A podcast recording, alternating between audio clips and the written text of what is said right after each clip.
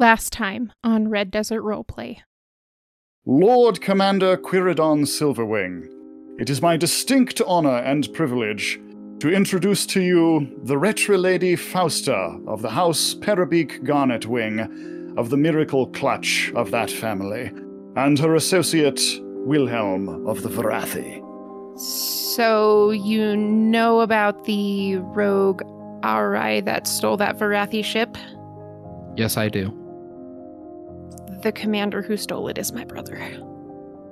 You've got to be kidding me.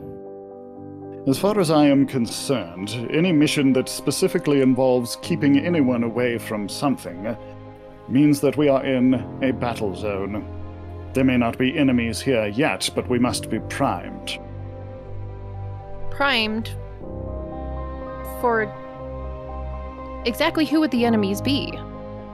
Our orders, specifically from our governments, are that we are to keep anyone from crossing to the city ship. While we certainly would not treat any ship coming through, uh, every ship coming through, as a threat that needs to be sunk, we certainly will treat them as hostile should they attempt to cross. Hmm. So, uh, what happened to the ship that just broke past the blockade? What ship that got past the blockade? But already we've been attacked out here. And by those in the same employ as us? What did happen to Edmund? And why would you be here if you didn't already know? Sir, I haven't spoken to Edmund in months. We've been um, contracted by Lord Commander Quiridon to recover his uh, crewmen that may have uh, absconded with the ship that was seen to be scuttled. Before we go any further, well, as we are going, is um, I would like to get to know everyone a bit better. I need to know that I can trust you in situations to not lose that brilliant head of yours. Is this about me shooting that guy in the face? Yes. Let's hope things don't get dire, shall we? Hello, armchair adventurers, and welcome to Red Desert Roleplay, an actual play podcast where friends from across Wyoming collaborate on an epic, interactive story. I am your game master, Aaron Volner. You can find out more about me and my books at aaronvolner.com if you want to. And I've got a little disclaimer for you. If you are a parent of children under the age of 16, please do use discretion when listening to our show, as it is intended for adults and older teens. So, with that out of the way, let's go ahead and introduce our players for our next session of The Fog of Verilon. Our first player tonight is uh, Jerry Evans. Howdy do! I will be, uh. Hi, I'm Jerry. I'll be playing Wilhelm as usual, and, uh, I'll be scared shitless as soon as things go violent, as usual. Nice. All right, our next player is Jessica Evans. Hi, guys. I am Jessica, and of course, I will be returning in my role as Fausta. All right. So, our next player is Jeremy Gomez. Greetings, bro nachos. Que pasa? I'm here eating some queso. Queso, let's get going. Womp womp. If you couldn't tell, uh, Jeremy is the only one of our cast who has kids, so he is the master of the dad joke in our group. But he has official credentials. and last but most certainly not least, we have Don Probst. Uh, well, I was going to reprise my role as Tulin tonight, but after that, I'm feeling slightly nauseous. So we'll just have to see how this goes. That was truly awful in its in its awfulness. Don, are you lactose intolerant? because Uh, it was a pretty cheesy joke. I'll be here all night. Oh. That's a good one. oh. okay, let's not have a cow over the joke here. Maybe you should move on. I wonder if any other podcasts have any openings. Well, that's just bull. Well, I dare all of our listeners out there to find anything more entertaining than this. Make it stop. Something, something, milk. All right, I suppose we should go ahead and hoof it on into the main story here. I think we've milked this fun far enough. Yeah, that's true. That's true. It's utterly played out. Uh,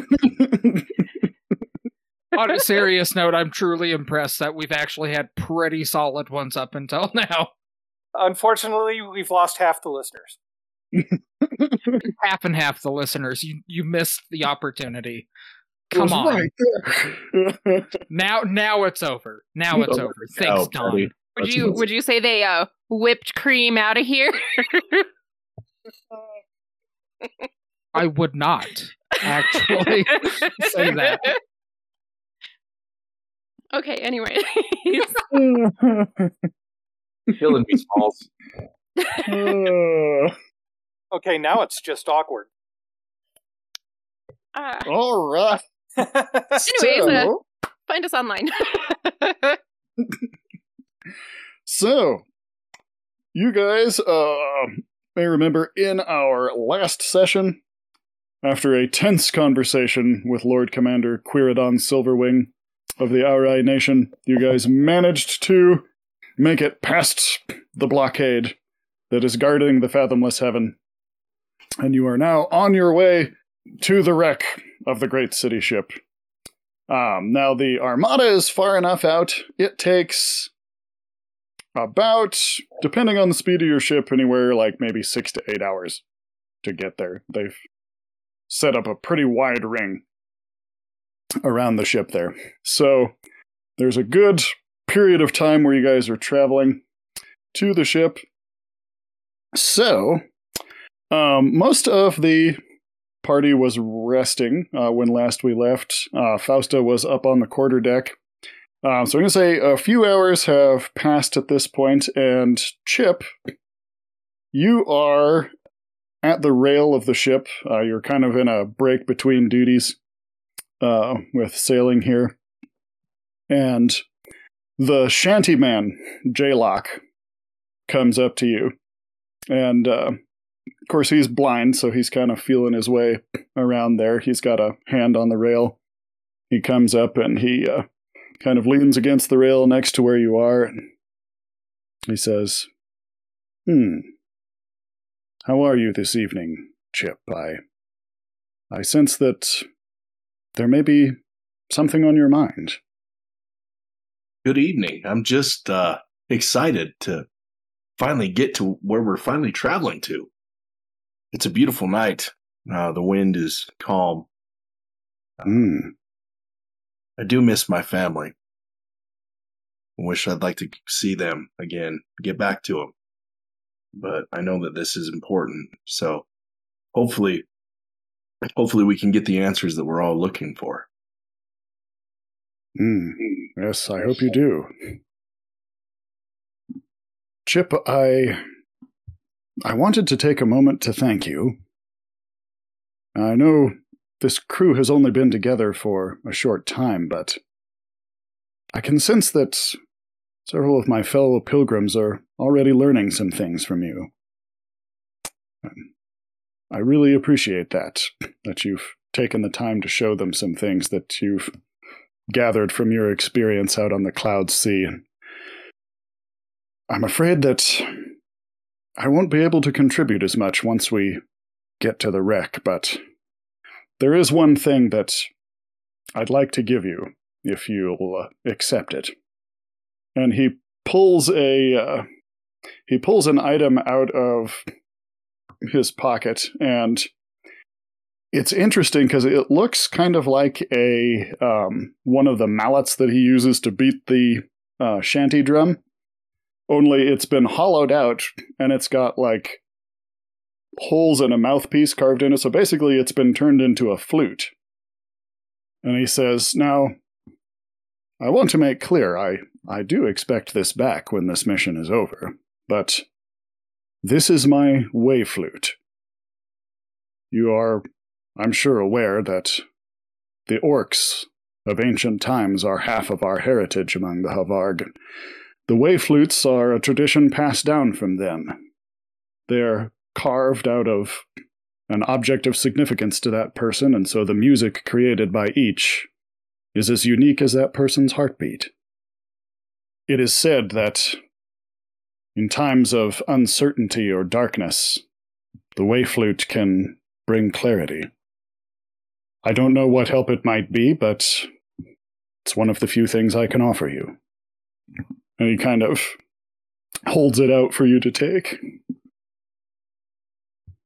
I reach out and I accept it, and I slightly bow my head and I say, I am very thankful to for this wonderful tribute of friendship, and I appreciate you accepting me into your culture. And I will cherish this and bring it back to you in a timely manner. I am quite confident that you will. And he uh, reaches out and finds your arm and then kind of follows it up to your shoulder and pats your shoulder before he turns and walks off. And I am going to put in the group chat um, what the flute does, uh, since it is now an item in your inventory. So before we move on, is there anything that anybody wants to do aboard ship before we arrive at the wreck? I don't think so. Um, unless like Chip, I don't know where you were at the meeting. You know, I called everybody to attendance, and I'm very disappointed because I was not able to hear you introduce yourself formally. If you could just for my peace of mind, introduce yourself. Tell me uh, your name. I want to know why you're here, and then I would like to hear an interesting fact about you. Also, please don't miss any more meetings. This is a very Fausta moment. Absolutely, Lady Fausta. I apologize. Um, I am Chip. I am a forest harvester, but uh, I'm here I'm here to find answers because I want to live in a world without the fog. I want to live in a world without the separation of classes and castes. And I want to be able to move openly on the land and be able to hang in the trees and appreciate them for their beauty instead of for their what they give us. I'm sorry if it came across as me being too hard on you or too too cross, but um staff meetings are very important and I I need you to be there. Chip's going to smile and puff his chest out a little bit and he's going to be thinking to himself, I really thought all I was was a worker drone. I did not think that I needed to be here at a staff meeting.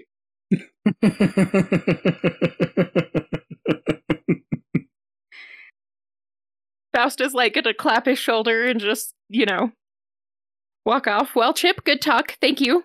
And uh I, I will see you on board the Fathomless Heaven. I look very forward to it.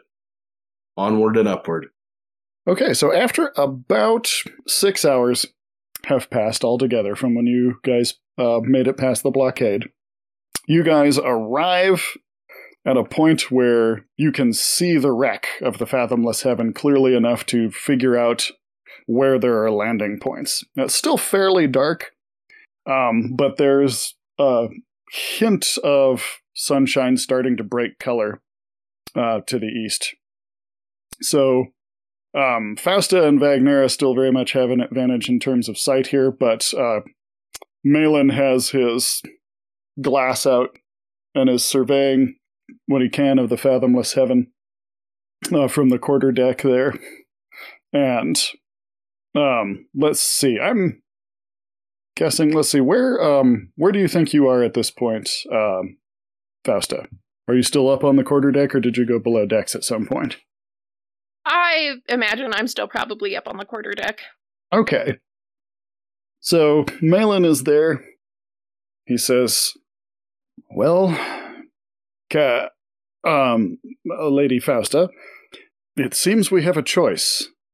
I see several potential landing spots. Okay, go on. Well, there's an area towards the topmost deck there, the one that's open to the air, kind of like where we're standing now on our ship. There's an area there we could land. Um, there's what looks to be an observation deck, kind of in the mid decks of the ship over there, and then there's a spot sort of on the underside where I think we could get up in there and find a spot to to dock in there. Um, what do you think? Um, oh my gosh, I, I'm sorry, Malin. Um, I don't know. What do you think?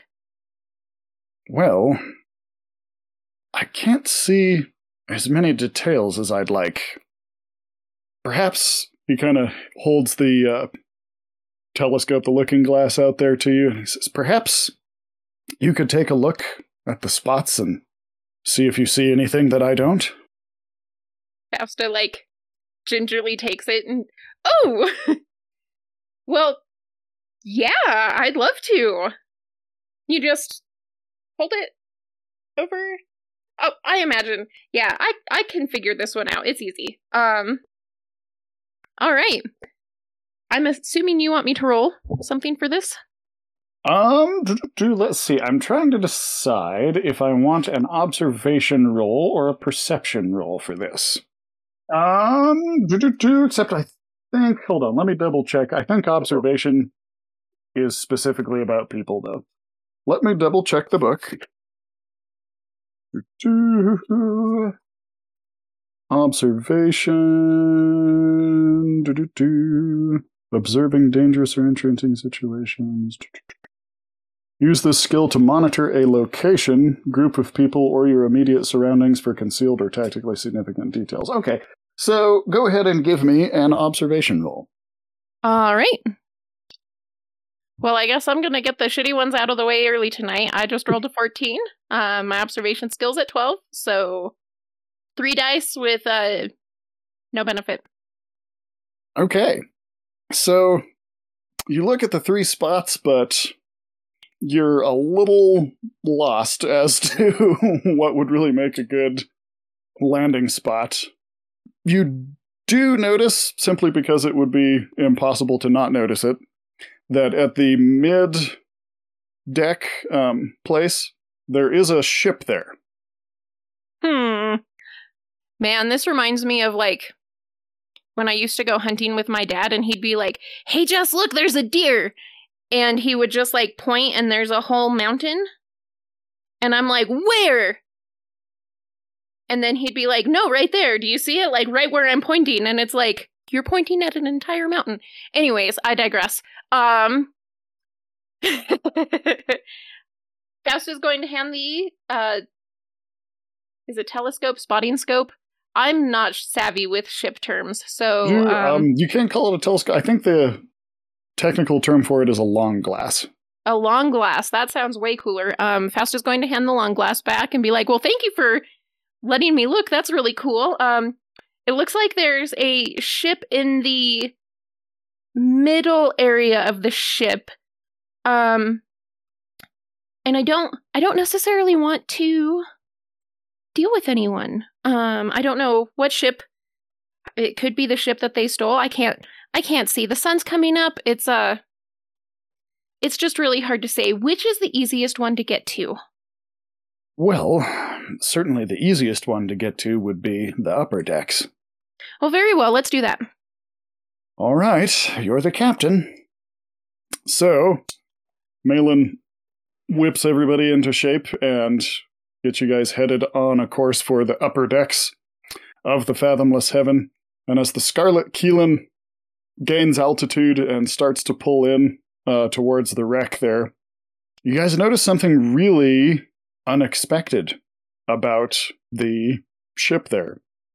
Um, the majority of the uppermost deck that is open to the sky of the Fathomless Heaven has become overgrown with basically uh, a forest over the last 50 years. There is just all kinds of tangled plant life that has gotten quite tall in the time that the ship has been away. Um, so it's almost like an old growth kind of wooded area um, throughout most of the upper deck. That's so cool. Why, thank you. um, I think uh, I think Wilhelm just goes.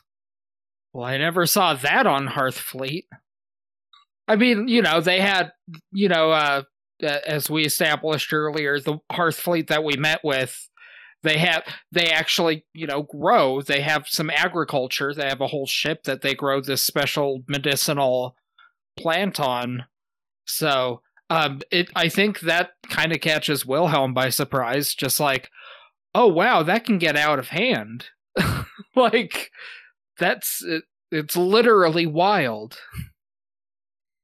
Let's see. Uh, Tulin, go ahead and give me a perception roll, if you would. Pretty sure Tulin does not perceive nothing because that's a 14. oh my. This is the night of 14, apparently. So, um, yes, Tulin does not perceive anything of importance. All right. So, the Scarlet Keelan uh, gets pulled into the upper deck of the ship there and you know there's a little bit of uh, rigmarole as Chip and the Havarg get everything uh, lashed down and get the ship docked, and then you guys are secured to the outer rail of the Fathomless Heaven with looming old growth sitting just ahead of you. Now there is like a uh, a path where you can walk around where the old uh, garden beds or garden fields, more like on the Fathomless Heaven, where um, I mean, it's got some like ground cover that's grown out over it as well, um, but the path is still there. So there's a few feet in between where uh, your ship is docked and the actual forest, but for the most part, it's right there when you guys get to the end of your gangplank. So, what would you like to do now? Um, how many more hours of like nighttime slash dawn would you you said that dawn is coming so i'm gonna say it'll probably be daylight in about an hour. Okay um i mean we could probably explore for a couple hours and then take a quick nap. I was just gonna ask like how's fausta feeling? Has she been up all night? Because that seems to be normal for her. Yes. I also think as a, a college student, like all dayers are probably normal for her. Uh, all dayers. You're the worst. Uh, um, yeah, I mean, I could see her. I imagine she's probably been up for like 12, 13 hours. I'm not entirely sure how much sleep she would need going off of like human sleep cycle. I imagine that like eight hours would probably be a good number for her. So yeah, I think she's going to um gather the the folks who signed on not as Hearthfleet and ask them their opinions. What do you all think we should do? Chip's all about going down on the to the surface of the ship you know he's he's already started to uh you know tighten his his uh leather straps on on his uh vest and getting his his ropes ready and checked. He, he's ready to go rappel. He wants to get down on the ship. Tulin is kind of thinking where we're docked in relation to where Fausta's professor's friend was stationed on the ship. I mean, it was a famous ship. Surely there are some, at least, sketches of what's where still surviving. So he's just kind of figuring out, you know, is it close enough we could get there in an hour, or should we save that for another day and just kind of see what's going on?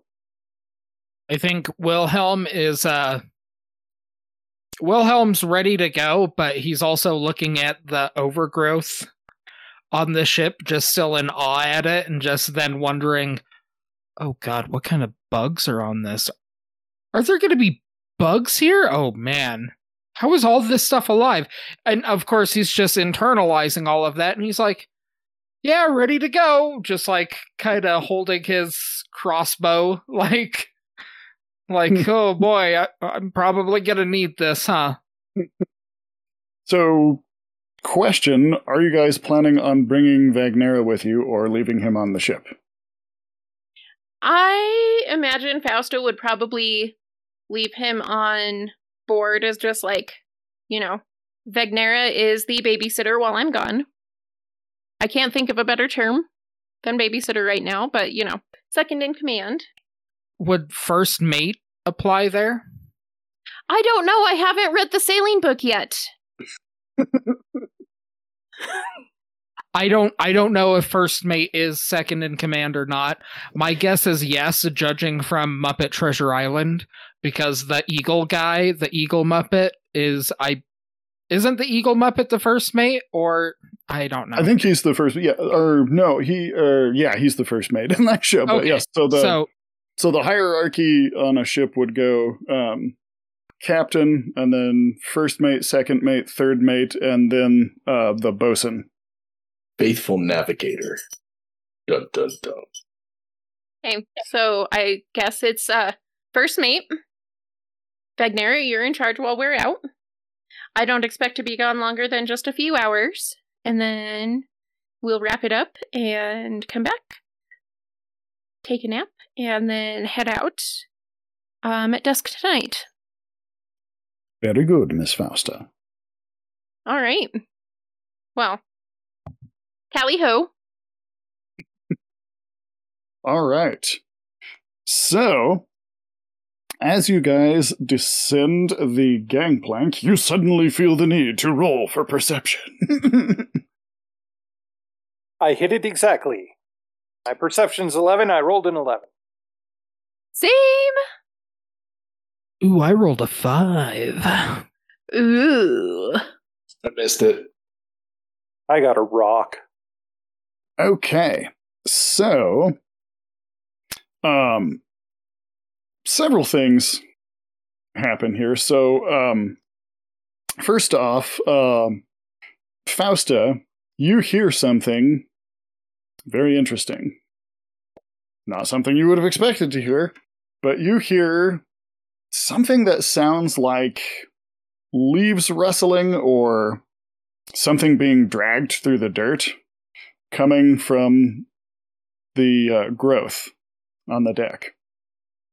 Uh, at the same time, Wilhelm, uh, inside the growth, you catch a uh, spot of movement.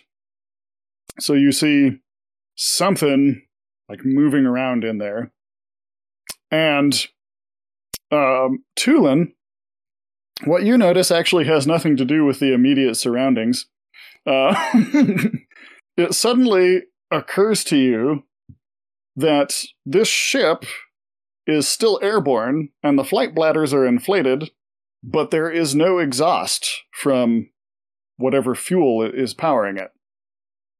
Not to mention the fact that the crew's probably been dead for 50 years and couldn't stoke the boilers anyway. But this is pretty impressive. Everyone, wait. I heard something. I think there's life on this ship. Oh, I hope that's just a bug. What? You didn't see that? See what? There's something moving out there. There's something being drug. I heard it. Did anybody smell something? Then we have three major senses covered. we can triangulate on this. It certainly wasn't me. Okay, well, um, I'm not sure what you're trying to insinuate. Row up. And uh and I think uh Wilhelm he he kind of you know holding on to his crossbow not even having it like at the ready he probably doesn't realize if it's you know even cocked and loaded or anything but he kind of slowly inches forward to where he heard some ruffling or saw saw the foliage ruffling So Chip's Chip's pretty intrigued at this point. He's he doesn't see anything, so he's excited. So he swings the starboard winch over the the edge of the the bow, and he's getting ready to. uh He's got he's all tied off. He's getting ready to uh to uh jump. He's got his rappelling gear on. He's ready to rock and roll. He's just waiting for direction. Oh, so Yeah. you want to like drop into the growth from above? Yeah, he's excited. Oh, okay. Say, Chip, you have much more experience with this than the rest of us do. Kill all of the people but leave the plants completely untouched? I mean, if it was the ground, I could understand other plants from far away could spread their seeds, but this is a boat. Chip's like, I've never heard a vessel run without hearing the engine sounds, or at least seeing some type of vibration. These ballasts don't even look like they're full of warm or hot air. So he's pretty confused. He wants to get down on the on the ship to get it checked out. Very odd. All right. So, um, Fausta's got the folks on the gangplank stopped, and Chip has put himself out on the um, winch with his rappelling gear over there. So, what would you guys like to do? Um, I mean, Fausta's just going to call out to Chip and tell him to be careful.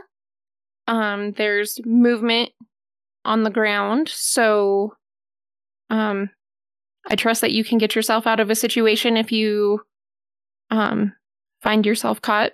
Everyone, please be stay aware of your surroundings. Keep an eye on Chip. We don't want to lose anybody within the first few hours of being here. Okay, so let's see here. Tulin leans into Fausta and says, Why do you suppose he doesn't just walk on like the rest of us? Fausta shrugs her shoulders. I I don't know, but he seems really excited. So we'll just let him have it. Works for me. So so Chip turns to Tulin, gives him like a, a squinty eyed look, and says, Hello, if there's anything in there, you can reel me back up. I don't have all of the I don't quite have all of the uh the bugs worked out of that mechanism yet. Uh we might launch you all the way to the high perch. What you have to do to run the winch once you once I've descended is turn it counterclockwise and we will come right back I'll come right back up. He's very frustrated at this point because this is second nature to everyone he's ever talked to. Is Vagnera seeing everybody off? Yeah, Vagnera is uh, standing there, and um, to anyone else, probably wouldn't notice this, but Fausta has known him long enough that she can tell he's kind of like holding back a little chuckle at this exchange.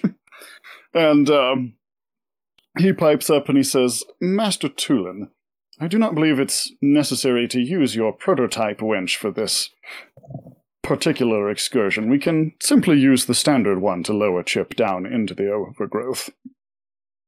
Ah, yes, I suppose that would suffice. Okay, so doo-doo-doo, what role am I going to ask for from Chip on this? Uh, Chip, go ahead and give me a dex roll, if you would. Roll coming up. Brand new set of dice. Here we go. Oh, by one. All right, so uh, you work the mechanism just like you're used to, and it lowers you down into the overgrowth there. And you find a spot where you can kind of work your way down into the branches. And you find yourself in the midst of this uh, forest here, and you notice that there's a lot of like food growing in here. Like a lot of these are fruit bearing plants. So they've got different foodstuffs growing on them. A lot of it's fallen to the ground and rotted, but you know, new stuff is ripening. Some stuff is in season, some stuff's not. Uh, and go ahead and give me another perception roll, if you would. Hey. Here we go for perception. Smoked it. Got it. So, you notice down below you and kind of off to your right.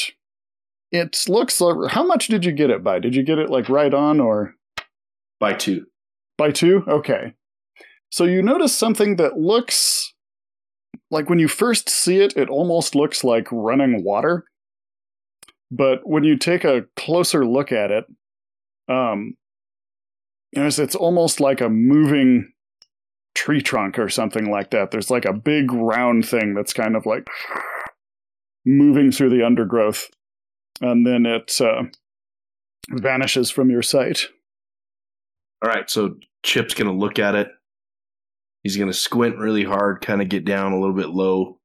At this point, he's already started to pull out his axes, and he's like, Did I really see that? That looked very large. This point, he's kind of going to get a little bit apprehensive of making this rash of a decision to to rappel onto the, the center of this deck and this all this greenery. And he's going to take a couple steps towards it to see if he can see where or what it was and try to walk in towards some of the foliage, being very, very cautious. Okay, so I think uh, this is going to necessitate a stealth roll from the way you've described it here. Um, but I don't believe Chip has the stealth skill, does he? Nope, he's a big, fumbling, bumbling lumberjack, so he's got no stealth roll. Okay, so default for stealth uh, is dexterity minus five is your target number.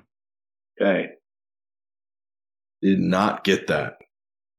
Okay, so as you are walking towards it there, you step on a brittle branch and it snaps, and you immediately hear a rustle in the foliage up ahead.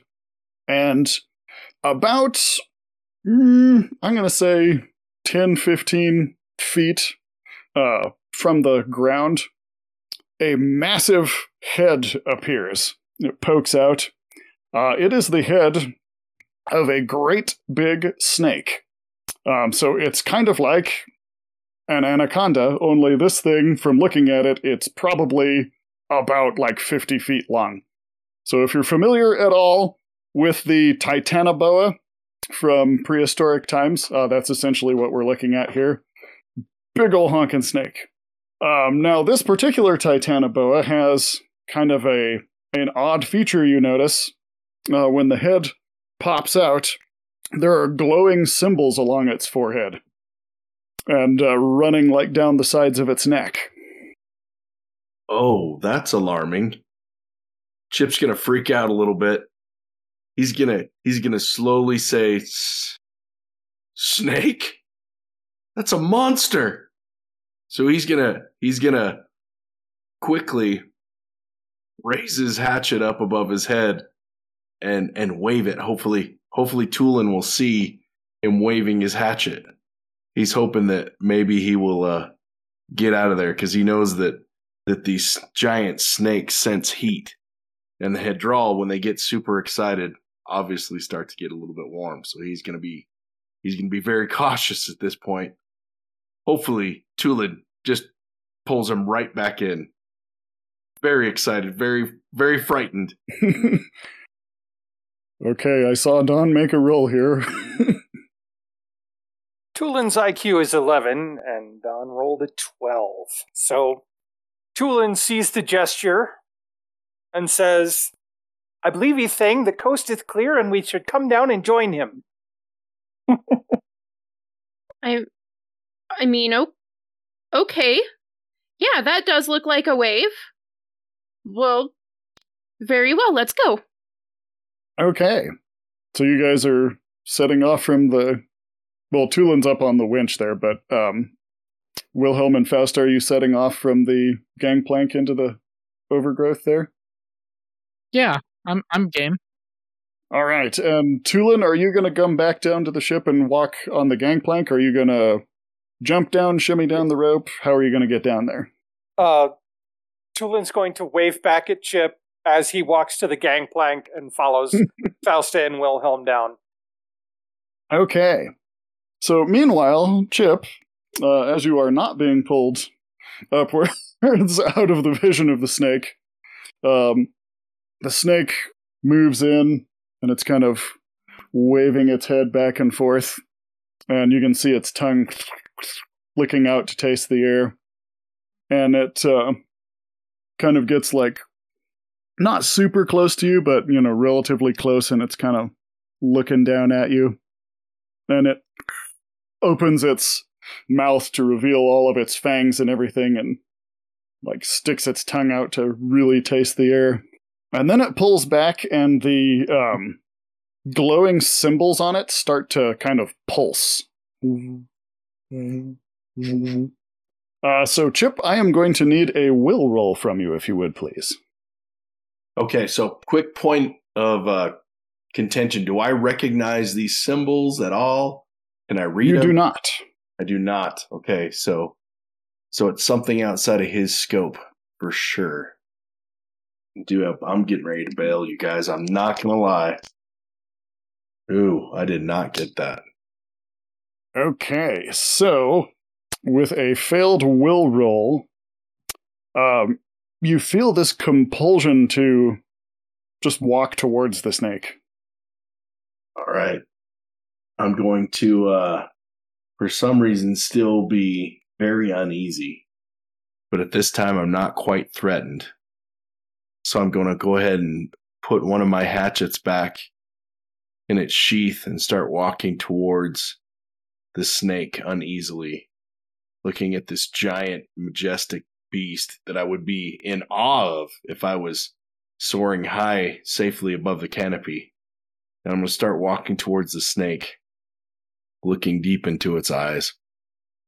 All right. So as Chip advances towards the snake here, um, let's see here. I'm going to see. There are two ways I can do this, and I think I'm just going to go ahead and take a dex roll uh, from the rest of you. Rolled an 11, my dex is 12. I rolled an 11 and my dex is 10. I rolled an 11 and my dex is 10. Okay. So, uh, next question: Are you guys trying to stay together as a group, or are you going at different speeds? I mean, the way that I see it is trying to stay as a group. I think Fausta would hang back with the party at this point. Okay, so uh, that means you guys can only go as fast as your slowest member, and your slowest member failed the dex roll. So uh, you guys do not make it to where Chip is in time to see what happens next, which is uh, as Chip gets close to the snake, it starts like very gently starting to wrap a coil around him. Uh, Chip, go ahead and give me another will roll right quick. Ooh, I smoked that one. Six. Okay, so as the first coil wraps around you, the sort of spell that the snake had you under kind of shakes away, and you realize that, oh shoot, this snake is trying to eat me. Uh, so how would you like to react to this? Well, I'm going to let out an ungodly scream and yell, Tulin, pull me in! Bring me back! Bring me back! Snake! Snake! Snake! I'm going to pull out my other hatchet and start hacking at this giant beast because I am in full on berserker panic mode right now. Okay, uh, so uh, give me a let's see. So there's really no way that the snake can uh, defend against this. So I'm not going to have you do an attack roll. Let's just go straight to a damage roll. Uh, your strength is 11. So on a swing, you are going to roll one die and add one to it for the damage on this. Ooh. Seven. I mean, okay. So the hatchet cuts into the snake's side.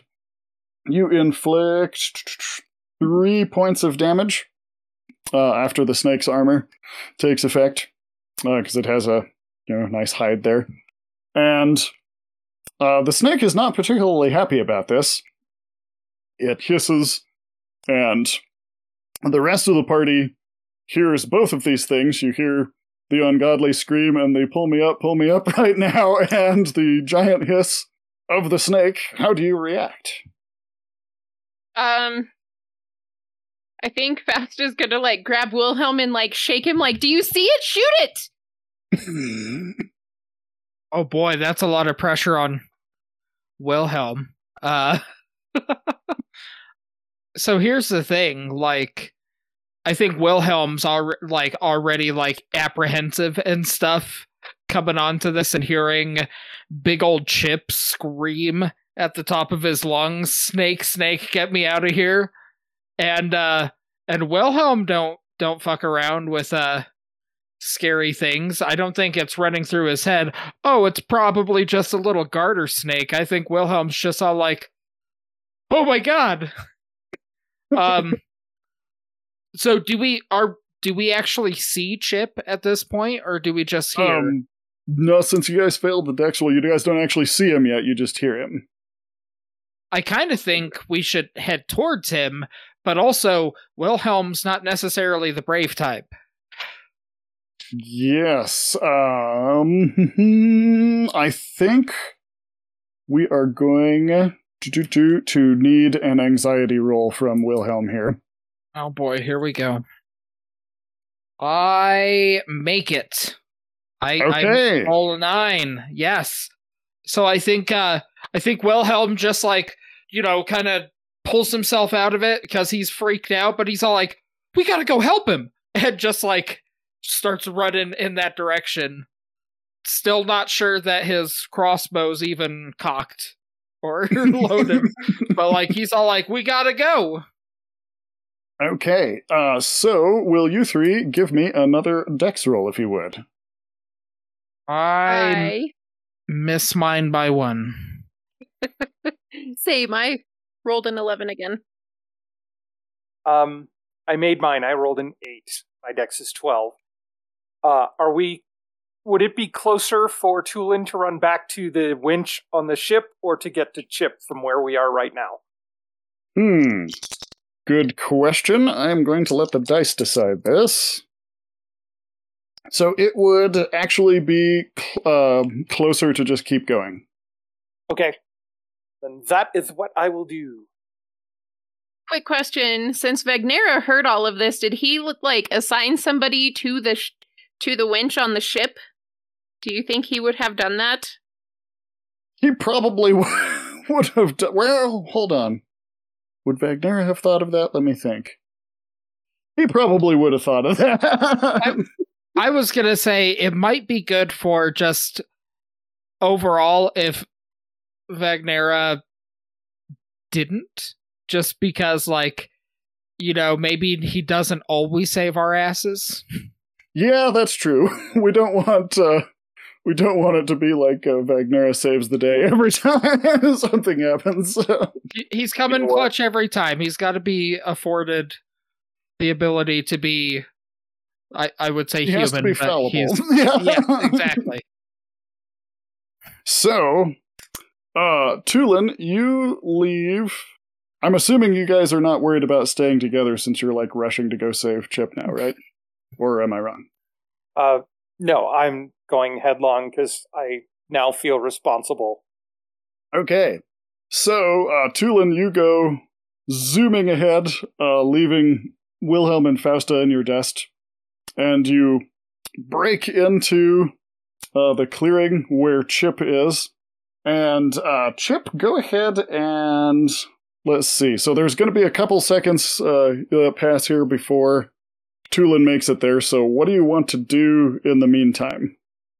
Actually, I misspoke. Um, the snake would get a move here. So the snake is going to like start to tighten the coil that it has around you. Uh, so go ahead and give me what am I going to ask for on this? Give me a health roll. Ooh, got it right on. Okay. So you manage to resist the uh, the coil there. It's kind of coiled around your lower torso there, so you're it's not crushing you yet, but uh, the snake is definitely trying. And so a few seconds later, Tulin bursts onto the scene, and you see this gigantic snake uh, trying to wrap up Chip, who has a hatchet buried in its side as it is trying to squeeze him. Look at the size of that thing. Why in the world did you tell us to come down with that thing crawling around here? And then he pulls out his hand crossbow and and takes a shot at the. Uh, I'm going to guess the head. If it's a constrictor type snake, its head's probably not real close to Chip. Uh, basically, I'm going to aim for a part of the snake that is farther away from Chip. Okay. Chip's gonna be screaming at this point. Tulin, I said, reel me up. Get me off of this ship. And then I'm gonna realize that he's standing right there. And I'm gonna be like, kill it, kill it, kill it now. I rolled a 10. My crossbow skill is 15. Okay. So, the crossbow launches out and hits the snake uh, in the head. And go ahead, Tulin, and give me a damage roll for that. You know, at some point, um, I might work with our crossbow users here because it just bugs me that the crossbow is considered a muscle powered ranged weapon. Um, so at some point, we might rework this so the crossbow makes a little more sense. Uh, but for now, uh, go ahead and give me your strength roll for the damage on, and I believe this would be considered a thrusting attack. Impaling, I think. It's yeah, it's thrust plus four impaling. Ah. So thrust. So you have two spots on your sheet for your damage. You have thrust and swing, depending on how you're attacking, and then impaling is like a, a quality that adds on to it. So yeah, uh, crossbow is thrust plus four. Gotcha. Ooh. Let's see. So I rolled a six plus four would be ten. Okay. And oh, where are my wounding modifiers? Oh, here they are. Okay, impaling damage doubles. So, do let's see here. Do do do. Ooh, the snake is not very happy about that. Uh, the crossbow bolt buries itself in the snake's head, and like a big gush of blood comes gouting out of the snake's head there, and it it's shaking its head around, and the coil just goes limp around uh, Chip there, and it's um, sort of, uh, you know, the snake version of limping, uh, kind of slithering itself away. And um, Tulin and Chip, go ahead and give me a perception roll right quick. So I lucked out. My character has search. Oh, that's right. He does have the search skill. Right. And I might as well, if he's trying to slither away, I'm just going to hold on to my hatchets, which are, since I also have ambidexterity, I'm just going to hold on to my hatchets as he's trying to get away. You're going to, like, ride the snake, basically? Snake riding. Okay. Do, let's see, how did you do on the perception? Successful. Successful. Okay. By how much? Uh, by two. By two. What about Tulin? Uh, I rolled a seven. I made it by four. Okay. So the two of you hear something really weird. You hear something that sounds like a voice echoing up from below decks, but you can't understand what language it is speaking in. Uh, it's not a language that either of you has heard before. And the snake seems to like be shaking its head back and forth at the uh, sound of this voice. And then Tulin, you notice something else. Um, you notice in the undergrowth there is a movement very much like the snake, but it's a lot smaller. And you notice like there's a little baby titanoboa that's slithering around there. It's probably about the size of like a regular boa constrictor. and it kind of pops up, but it doesn't have the glowing markings on its head, and it kind of makes this like adorably weird little sound. And with that sound, the snakes like fight just like gets even stronger, and you see the like the glowing symbols on the snake sort of like go out for a second and then come back on. And the snake starts to oh, i mean it's it's possibly going to um die pretty soon. Like it's your crossbow bolt really wounded it pretty bad um but it's still trying to slither its way out I will pick up the baby. I'm sorry, little fellow. Seems I have shot your mother.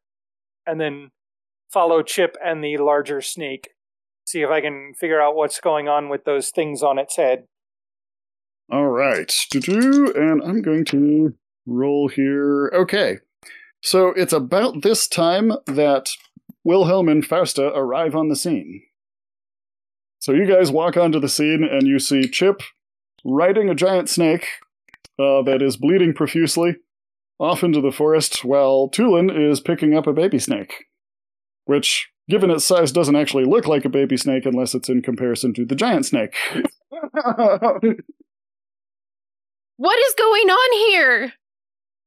Tulin made one hell of a shot, but I'm afraid we're not gonna. It's we're it's trying to get away, and at that point, I realize that I'm still hooked to the tether, and I'm trying to unhook myself before I get ripped off the snake and lose my hatchets. What are you all doing? Do something! You do something. We are doing something. Stop the snake. Stop the snake. What? How? I think something is controlling it with those glowing symbols. Glowing. s- What? S- Wilhelm, shoot it! Uh, okay. Wilhelm just uh goes for it. Um, I kind of think we should roll to see uh if Wilhelm actually has a shot loaded in this thing. yeah, that's a good point. Let's roll to see if he actually thought to load the crossbow at any point. Okay, so low is good, like ten and under. He did it. Yeah, let's say 10 and under. Okay. Um, guess what? He did not. he pulls it up and pulls the thing, and it's like it doesn't shoot, and he's just like, "Shit!" and like fumbling and trying to to load a thing up. Uh, while this is going on, Chip, uh, give me a dex roll to see if you are able to get out of the harness successfully or not. Yeah, that would be a good idea. Nope. Unsuccessful. Oh dear. I'm gonna bungee back to the ship, just so you know. So as the uh, big snake continues to move off into the uh, overgrowth there, the rope from the winch gets caught on an overhanging bough, and uh, Chip, you get ripped back uh, by the force of this branch holding the winch rope in place. Uh, so you end up sort of like dangling there above the forest floor. And uh, give me a strength roll to see if you are able to keep a hold of your hatchet that's buried in the snake's side or not. That's a good idea. Got it. Okay, so you do manage to keep a hold of your hatchet as your the snake uh, and the bow like rip up, rip you apart from where you were riding on the snake there. I'm going to say that the snake, um, at this point, slithers away from view unless you guys decide that you want to pursue it further. Uh, Tulin is following the snake. Okay, you're going to follow the snake. Yes. Is anybody else following the snake? Well, at this point, once I stop swinging from the branches, I'm gonna reach up and just cut my tether, and then drop down and start trying to run towards Tulin and towards the snake. I think I'm gonna follow the snake too. Okay. So, you guys are following the snake now. Are you are you just following it to see where it goes, or are you following it like to try and finish it off? Uh, Tulin is following the snake to see if he can catch up to it and if he can rub those markings off its face. Oh, okay, interesting. Yeah, I've I've uh, definitely figured out that Tulin's got the right idea on this, so I'm going to follow his lead since he's here at the party. He can he can play with the snake a little bit more. Okay. So let's see here. Um, you guys follow the snake for a little bit. It's pretty easy to follow it. Um, now you guys know where it's going and so forth. It's not moving super fast because of its wound. So you follow it a little ways, and it ends up in this little clearing that it sort of dug out for itself. And there's eggshells that, um, um, like these eggs were probably about the size of basketballs uh, when they were originally laid. And there's several eggshells that have hatched recently, and they're in little uh, snake prints going off from the nest. And the snake kind of like, this is obviously a safe spot for it, so it sort of curls up, and you can see its head like jerking from side to side, and the symbols getting weaker and stronger as things go. And it's it's not doing itself any favors because every time it jerks around, you can see more blood starting to pour out of the side of its head. And Tulin, uh, go ahead and give me, let's see, what am I going to require for this? Are you going to try and not be noticed going up to it, or are you just going to like run right up to it and try to. Just going to run up to it and try to rub out whatever those things are. Okay, uh, give me a dex roll if you would. Uh, my dex is 12. Okay, so you and let's see you uh, the snake's snout there, and she sees you coming and she tries to like knock you out of the way or something, but she's not very coordinated with everything that's going on. So you get up there and you um, rub at the symbols, and you can definitely see the symbol reacting to what you're doing. Um, so go ahead and give me a will roll, if you would, please. I'm going to spit on it, see if that helps. Ugh. 16 on the will roll. That is not going to succeed. Okay, so you smell like this really rich aroma on the air. It seems to be coming from the snake. And it just fills you with this desire to like walk up to the center mass of the snake and just like hug it and um things like that. When you guys finally catch up, you see Tulin sobbing gently with his arms stretched as far as he can around this giant snake, just mumbling, I'm sorry, I'm sorry. Um, so, now that you guys are there, Chip and Wilhelm, uh, go ahead and give me a will roll right quick. Okay. Nailed it. I did not. Okay. Uh, how much did you miss it by, Wilhelm? Two.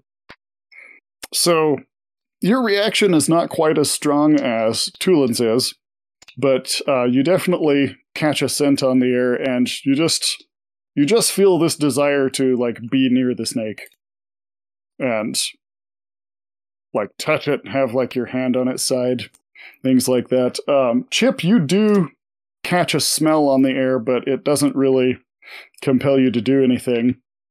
Uh, and Fausta, you notice there's definitely something going on with the guy's behavior here. Um, something strange is going on. Uh, and if you would, right quick, give me a diagnosis roll. I got a, an eight, and let's see what diagnosis is at. That's an 11, so I got it by three. So you notice that uh, the snake has passed out from blood loss, but surprisingly, based on the health roll that I just rolled for it here, uh, it is still alive. So yes, what uh, would you like to do? What are you guys doing? Anyone? Hello? So would I be able to answer even though I want to hug the snake? Um, I'm going to say yes. You can still answer. With a terrible misunderstanding. It's a harmless snake or something with the symbols on its face. I got its baby. I killed its mother. What? It's symbols. Okay.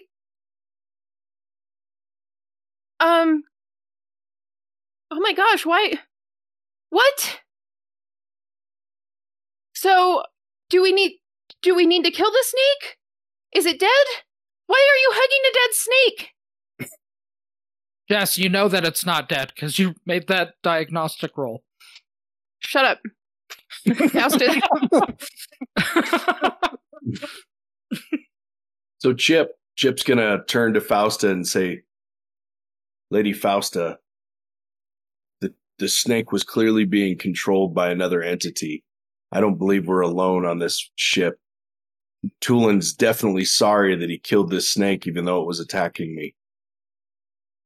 Well, because I just remembered that I made my diagnosis roll, it's not dead. um. Okay, well. Um. I mean, we. It doesn't have to die. I can. I can heal it. Is it going to attack us? Tulin just failed his willpower roll. He is now sobbing unconsolably at the thought of killing this poor baby snake's mother. Tulin, it's not dead. It's okay. Um. Okay.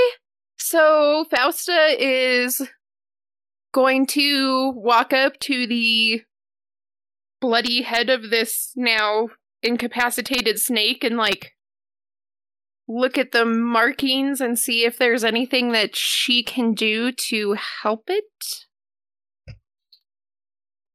Let's see. Um, so are you examining the wound or the markings? Uh, yes. Both. yes. Okay. Um. So let me think here. What I'm so give me a diagnosis roll for the wound, and I'm trying to decide what I want to ask for on the markings. All right. Diagnosis. I got a seven.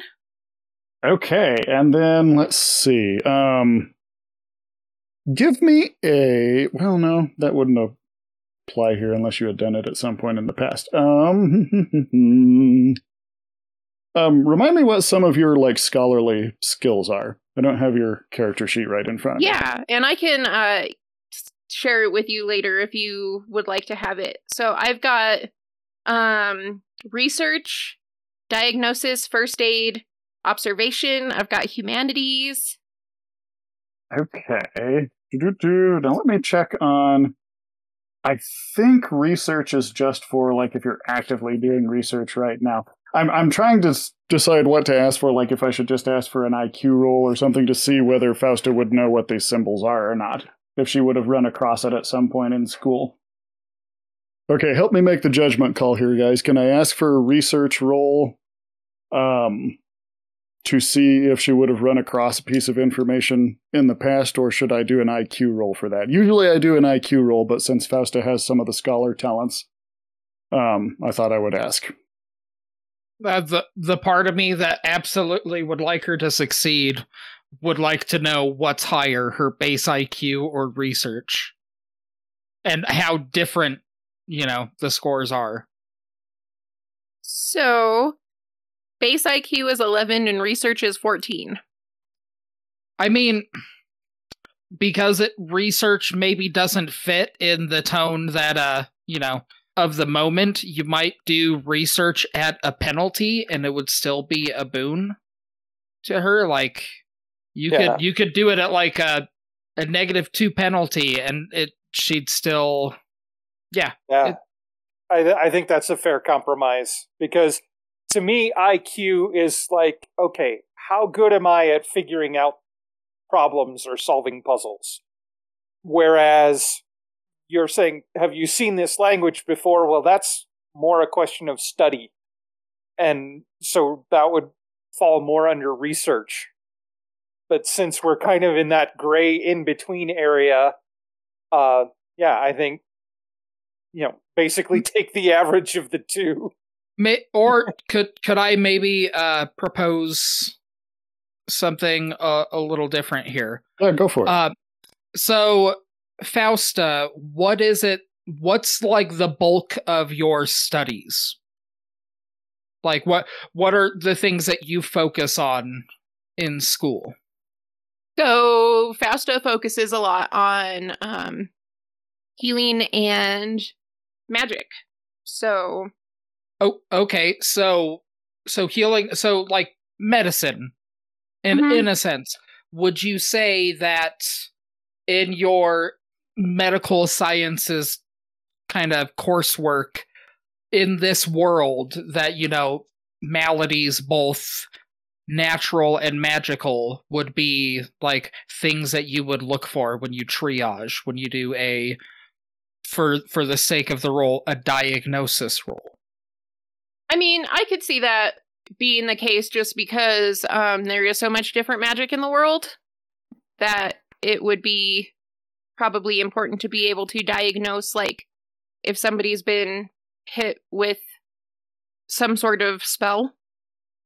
because I mean, get so, and this is metagaming, but humor me.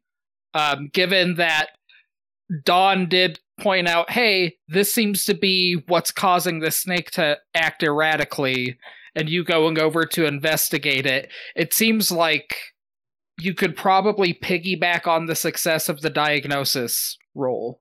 Uh, You know, to go like, okay, I know the thing's bleeding a lot, but also what the hell's going on with the the glyphs or runes on it. So I don't know, that might be especially because you do practice divine magic and you use, you know, healing magic as well, like that okay, you, you've convinced me. We can piggyback this onto the diagnosis roll. because it fits better than research too and and just Yeah. base iq like it's hey this is this is investigating what's going on right now and not like oh let me uh, bust out my books and flip through it you know Okay. Uh, and as I recall, Fausta definitely made the diagnosis roll, yes? Okay. So, as you are examining these symbols, Fausta, um, you have seen something like this in your uh, medical training. This is a type of uh, demonic compulsion. So, it is a symbol from some kind of demonic entity that is exerting its will over the snake. Can I use my healing arcane magic to fix it? Hmm. So you want to use so you've got arcane mind and body, Mm-hmm. and you want to try and break the demonic hold on the snake. So The power Yeah, of but- Christ compels you. So yeah, that that skill does cover mind magic too, so I think that would work. i love it when a plan comes together um. or just a plan we pulled out of our ass All right. So I did get the arcane magic. I rolled a ten, and my skill's at twelve. Okay. All right, so this is a pretty strong spell that's in place. So you do succeed at breaking the demonic hold, but you're able to tell that you have not permanently broken the hold. Like at some point, whatever entity this is will be able to re exert control. But for now, you've broken the compulsion, Hmm. and the symbols kind of like fade away. Okay. Are the men of the party acting normal? Yes, uh, Tulin and Wilhelm, it's like you guys are waking up from a brain fog or a weird dream of some kind. And you guys find yourselves like standing there, like hugging the snake, and like you don't entirely remember how you got there. I- think Wilhelm looks at it and just like, "Ah!" and like runs, like not all the way, but like gets some distance. Goes, what the hell was I doing? You were hugging the snake. The snake is under demonic control. Um, sh- she is not currently under demonic control, but she will be under demonic control again at some point. So, um, as far as who is controlling her, where they are located, if um, if someone heard a voice, I can't remember her who heard a voice or if they told me that they heard a voice, but I think somebody told me that they heard a voice. Uh, someone did hear a voice, but no one told you that they did. Nobody told me that they did, so never mind. Um, so I think it was I d- Tulin. okay. Well, Yeah. so Um, at this point, Tulin would say, I heard something indistinct. Could have been mumbling from below deck somewhere. okay. So, um, with that being said, there is it. It could be likely that this snake could be being controlled by somebody on deck, um, or not. Um, my question is: Do I heal this snake and allow it an opportunity to possibly attack any of us again, but also give us the opportunity to possibly find the person that is controlling this snake? Or should we release her permanently from this spell? I think Wilhelm asks, "It is she gonna make it?" I could attempt to treat her wounds and try try to save her life. Um, I can't guarantee anything, but she could. Also, I can't remember, Aaron, how much did the spell use I used for um the demonic possession spell break? How much did that cost? Uh, I'm going to say that that just cost the regular two mana. Okay. So, you know, um, we were sent to investigate the ship as far as whether it's the true purpose or if it has anything to do with the missing crew people. I don't know. It could, but um, I think I think Wilhelm just goes, "Well, ship mysteriously disappeared 50 years ago. We're on it 50 years later, and we get attacked by a demonically possessed massive snake. Massive serpent here. I'd say maybe figuring out what the, the demonic presence is might lead us to some truth. Jesus, what did I sign up for? Jumping, great galloping Gandalar, what did I sign up for? Wait a minute. You know about Gandalar, right? That's uh, that's like half your thing. Right, Fausta? Uh, half. I don't entirely understand what that means, but yes, I'm a follower of Gandalar. Well, I mean, you do other things. I'm not going to dignify that with a response. Well, you know, Gandalar's about, you know, finding truth and looking into the past. Could that could that help here? Um, I mean, it could. yeah, it could. How do you how do you mean? I mean, that's why I'm investigating the ship. I'm looking for Xavier and now Edmund, and those two are most certainly lost. Well, I mean, you you tried to to help, you know, help the the one girl on the ship, you know, recover recover memory of what may have happened. I I don't know if you can do that with animals, especially unconscious ones, but I've never tried, but I I don't see why not. Gandalar Gandalar is is not picky when it comes to the discover rediscovery of lost things. So At this point, Tulin looks at Fausta, tears still streaking down his cheeks, and gives her the saddest lizard eyes she's ever seen as he's stroking this baby's head and just tearfully says, Please, you have to save its mother. All right, very well. Um so I guess I've got quite the to-do list. Um I suppose I should probably recover the snake, help it heal if I can, and then try to recovery the snake mem- recovery the snake memories. Yes, I just said that. Recover the snake's memories. All right. To do so, are you going to use uh, magic or first aid to try to heal the snake? I mean, since Tulin brained it, I imagine I probably should try to use magic. Okay. Okay, I got that one right on the nose. Okay. Uh, so go ahead and roll one die for me to see how many points the snake recovers. I got a five. Okay. So the snake comes uh, back a little ways.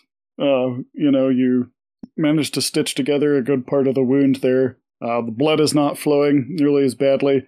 So the snake is still. It is not ready to go whooping its weight in wildcats just yet, but it will eventually heal on its own. Okay. Um so Tulin it is it's still got a long recovery ahead of it, but it's not in immediate danger right now. So, um time to see if uh I can speak snake memories. Hopefully they remember things in pictures. I got that one on the nose as well. My divine's magic's at 12 and then uh I rolled a 12. All right. So you feel the presence of Gondolar the Wanderer come into the area around you, and you feel like you're sort of being drawn together mind to mind with the snake. And you find yourself standing in this same sort of forest clearing, except it's not really a forest yet at that point. It's just like a grove of short trees and some other crop plants growing around. And you realize that you're about 50 years ago, gazing at the deck of this ship. Um, and you see this snake burst from one of the hatchways, which you weren't able to see before because it's covered by plant growth. And um, it bursts from this hatchway from below deck, dripping water. And you can see it like wrestling against itself, and you can see the symbols starting to come into place. And from behind it comes this hideous looking creature. Um, it's a great big old honkin' spider, but it has like the upper torso of a humanoid demon of some kind. And it's got like these webs coming from the uh, abdomen that are it's sending out and sort of like wrapping around the snake and as it gets close to the snake the webs sort of turn into this energy and press themselves into the snake's hide and um, after a few minutes the snake sort of like falls over and starts to drag itself up and that is when the vision fades away. Okay, well, it's a demon spider. It's a demon spider with a human torso. What? Mm-hmm.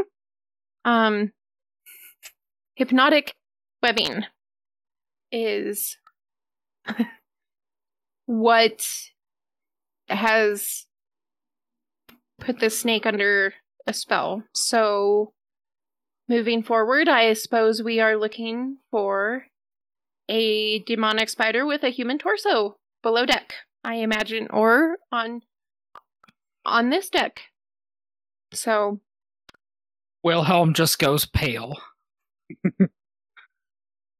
Tulin timidly asks anyone nearby, Do you suppose demon spiders have families?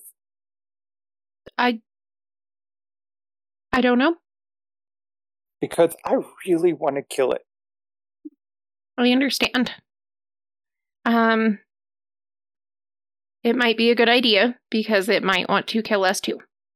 So, um at this point, I think we should probably get out of this vicinity before the snake goes back under control. I don't I can't guarantee that we won't run into it back again, but um I think we've had enough exploration for one morning. I think it's time to return, regroup and recover. Yep. And, uh, and Wilhelm just like, yep. It just starts headed back towards the ship. it just walks off to the side and throws up. Tulin is kind of stroking the head of the of the baby Titanoboa and just whispering to it, Don't worry, little fellow. I will keep you safe until your mother recovers. And he brings it with him to the ship. Is it going to eat Pelly? I bet it'll struggle to eat Pelly because Pelly has antlers. Mm. Okay. I mean, it might it might be able to, but you know, I don't know. Well, we'll have to keep an eye on that. I'll make sure it doesn't. Chip's gonna bow his head, bring his hands together, and say, Thank you, O great Thessaline, for protecting us in this battle which we've just had. And he's slowly just gonna turn and start walking back to the ship. All right. So you guys make it back to the ship, and um, the crew spot you guys, and Malin kind of points, and uh, you can see him relax a little bit. There they are! And um, in a rare display of uh, a lack of decorum, Vagnera leaps off the rail of the ship and glides down and uh, leaps off the rail of the Scarlet Keelan and glides down and just like pulls Fausta into a hug. And he says, We heard what was happening out there. Are you all all right? Is There's everyone deep- o- Oh, go ahead. Sorry. Nope. You go, Jer.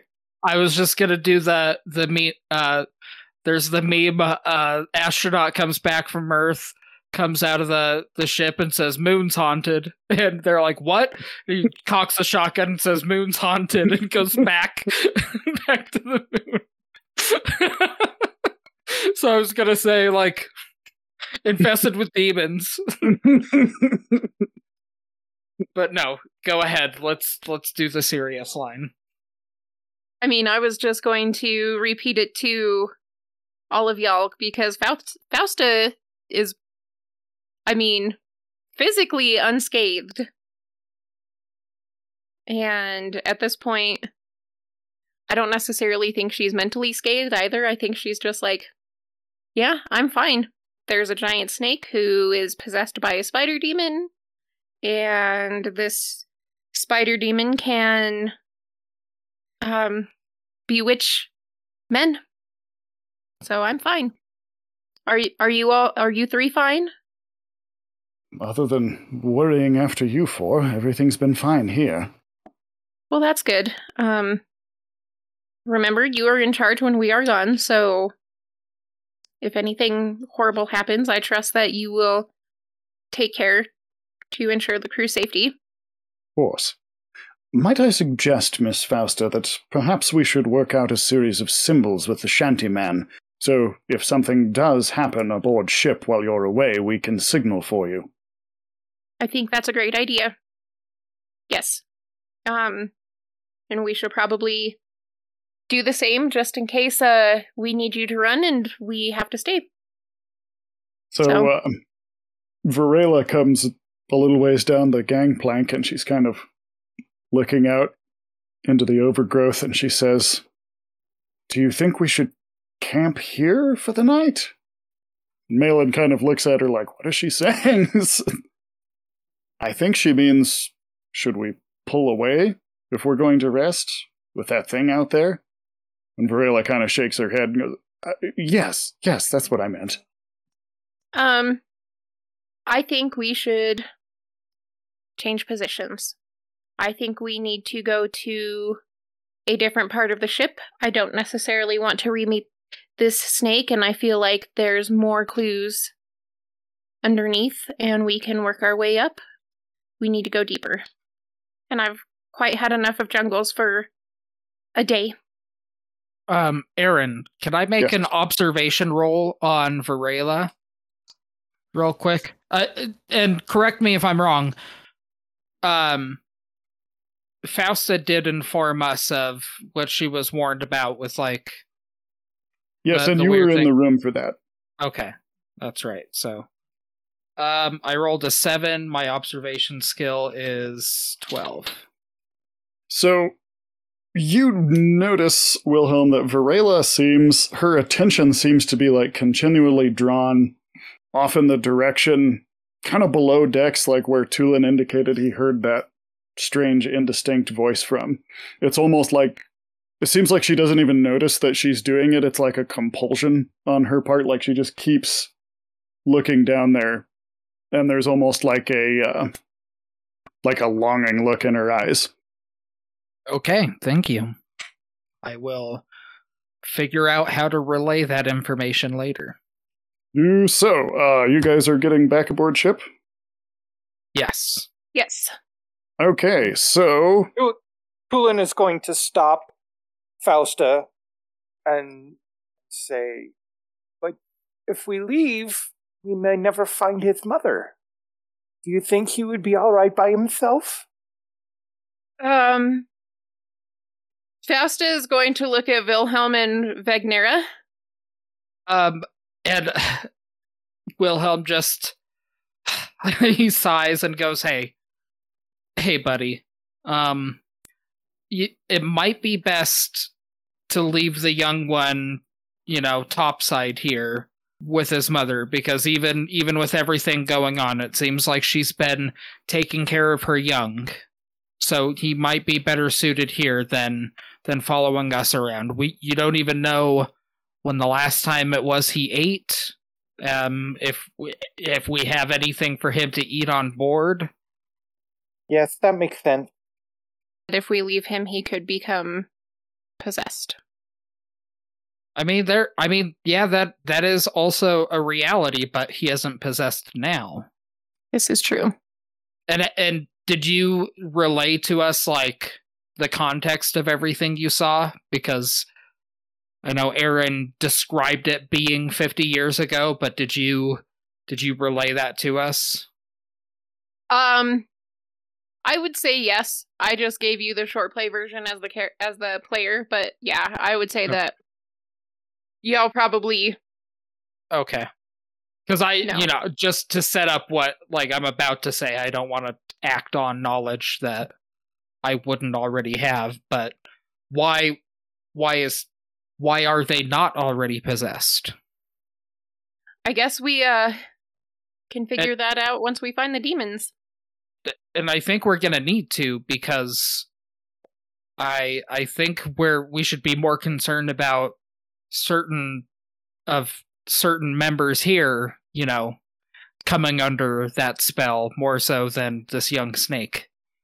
Tulin starts kind of looking pensive off in the distance. Does anyone know how to tell a boy snake from a girl snake? I mean, I've been calling him little fella, but I don't actually know. Well, that's the that's the limits of my expertise. And Wilhelm just kind of walks walks off deck and says, "Fausta, we'll talk. We'll talk a little bit later. Uh, find me in my room." All right. um Maybe, maybe this demon only can possess females. I mean, obviously it possessed the mother snake, and the females, according to what you told us, the females on on the the RI ship, uh, you know, they they also felt this strange compulsion, but this this snake is totally unaffected. Very good observation, Tulin. It's very possible. But I don't know if it's because it's a boy snake or just a baby snake. But it is kind of odd this is the only one we found. Uh yes. Um I don't have I'm not much of a snake expert myself. Um I can't say I've observed the uh sex of a snake before, so I imagine it's something like a grawl though, right? Oh boy. Tulin just blushes. So If you don't know what you're looking for, it can be kind of tough. And, you know, we have legs and stuff, so we're not quite snakes. uh-huh. Um Tulin just kind of turns around and starts looking at the snake, trying to give it privacy from everyone else. It- he doesn't see anything indicative of anything. Hmm. Well, I mean, if you must know, there there might be somebody on the ship who can help you, but I certainly can't. Even though I think it's a great hypothesis, and I think it's something that we should remember. Um. Anyways, I need to go rest. Yes. I think Mr. Wilhelm is right. We should probably leave this fellow here with his mother. Or her mother. Its mother. He walks not out of sight of the ship, but a little bit closer to, to the mother snake where there's some dense growth so that the snake has a little bit of cover. And then he lets it go and heads back to the ship. And the snake's just like the baby snake's just kind of oblivious to all this. You set it down and it's just like, oh cool, I'm on the ground again. Slithers off into the growth. okay, so uh you guys are boarding ship and pulling away from the top deck is what I'm hearing. I believe that was the captain's orders. All right. So as the crew undergoes this, um, were Wilhelm and Fausta going to have the conversation you mentioned right away, or are you going to have that conversation later? I mean, I think this is the first time that Wilhelm has asked Fausta to come speak to him, so she imagines that it's probably something urgent. Um, so she's going to head there and then head off to roost. All right. So, uh, the two of you make it to Wilhelm's quarters. Yeah. Uh Wilhelm just says, "Hey, um you you remember what we were warned about by Quiridon about the the weird coincidence of of females aboard the ships, of women aboard the ships just being, you know, exhibiting weird behaviors. So, you know, I don't know if you noticed Varela, but I I think that might have something to do with the Fathomless Heaven, and it might have something to do with some of what we've encountered. So, you know, we definitely need to exercise some caution here. Agreed. She uh spoke to me of hearing voices last night. Have Um, have you been hearing any voices? I've not heard any voices. Ooh, and that's what I'm going to ask for a will roll from Fausta. Oh man. So I made that by one. so as you say that, Fausta, um, you don't hear anything, but you do feel kind of like on the edge of your consciousness, just sort of this alien sort of presence that just sort of like brushes your mind for a moment and then vanishes. oh man. That was strange. Um no. I haven't heard any voices, Wilhelm.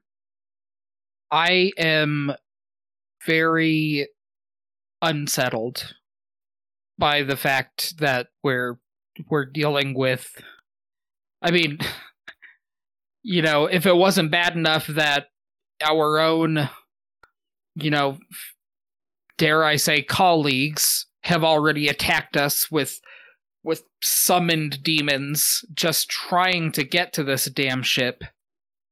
The fact that we get here and it seems that this is intrinsically something that's wrong, that's probably at the root of everything. And I'm hypothesizing here. But I'm going to tell you right now, I don't deal well with that. I don't have the skill set. And let's just say I've had some experiences.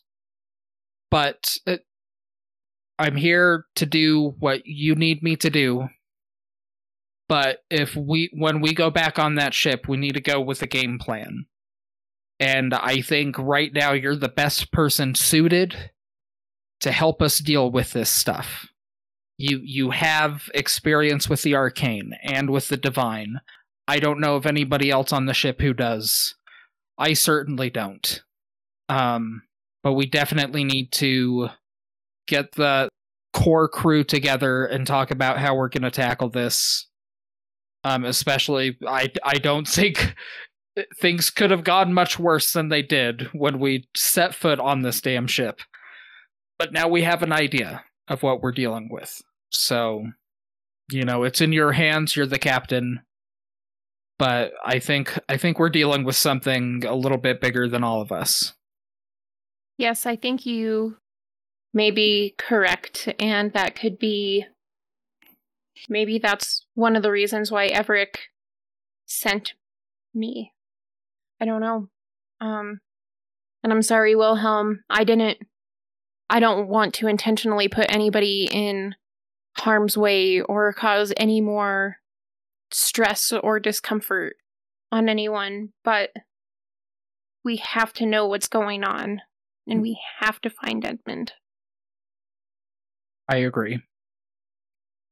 Did so be, before you go rest, did Everett indicate to you that that there was anything suspicious suspiciously arcane that that that's part of this this true meaning uh, or true purpose of the of the ship? No, he he told me that Xavier, his colleague from several years ago, alluded to what the ship's true purpose was that night. 50 50 over 50 years ago before the ship's the night before the ship sailed and I I asked further and he did not share. So I hate to think that Everett would be setting sending us directly into danger. But at this point, I don't know what it is he's hoping for us to uncover, and I don't know the dangers that await. Boy, have I do not envy you right now. Well, I know you're. There's still plenty of daylight, and you're the one who usually sleeps at this time, but I'd be lying if I said I wasn't worn out. Wilhelm, the past few days, the experiences that we've seen together, you've seemed very on edge and very easily shaken. Is there anything I can do to help? I don't know. Are you going to be okay moving forward? I don't know. But I'm going to try. The fact that I'm even on the ship right now, talking to anyone, is for me enough evidence that uh I think I can be okay. I see. Well, I don't. I'm not here to push you to talk if you don't want to, but if you do need anything, even just a ear, please let me know. Thank you, Fausta. I will.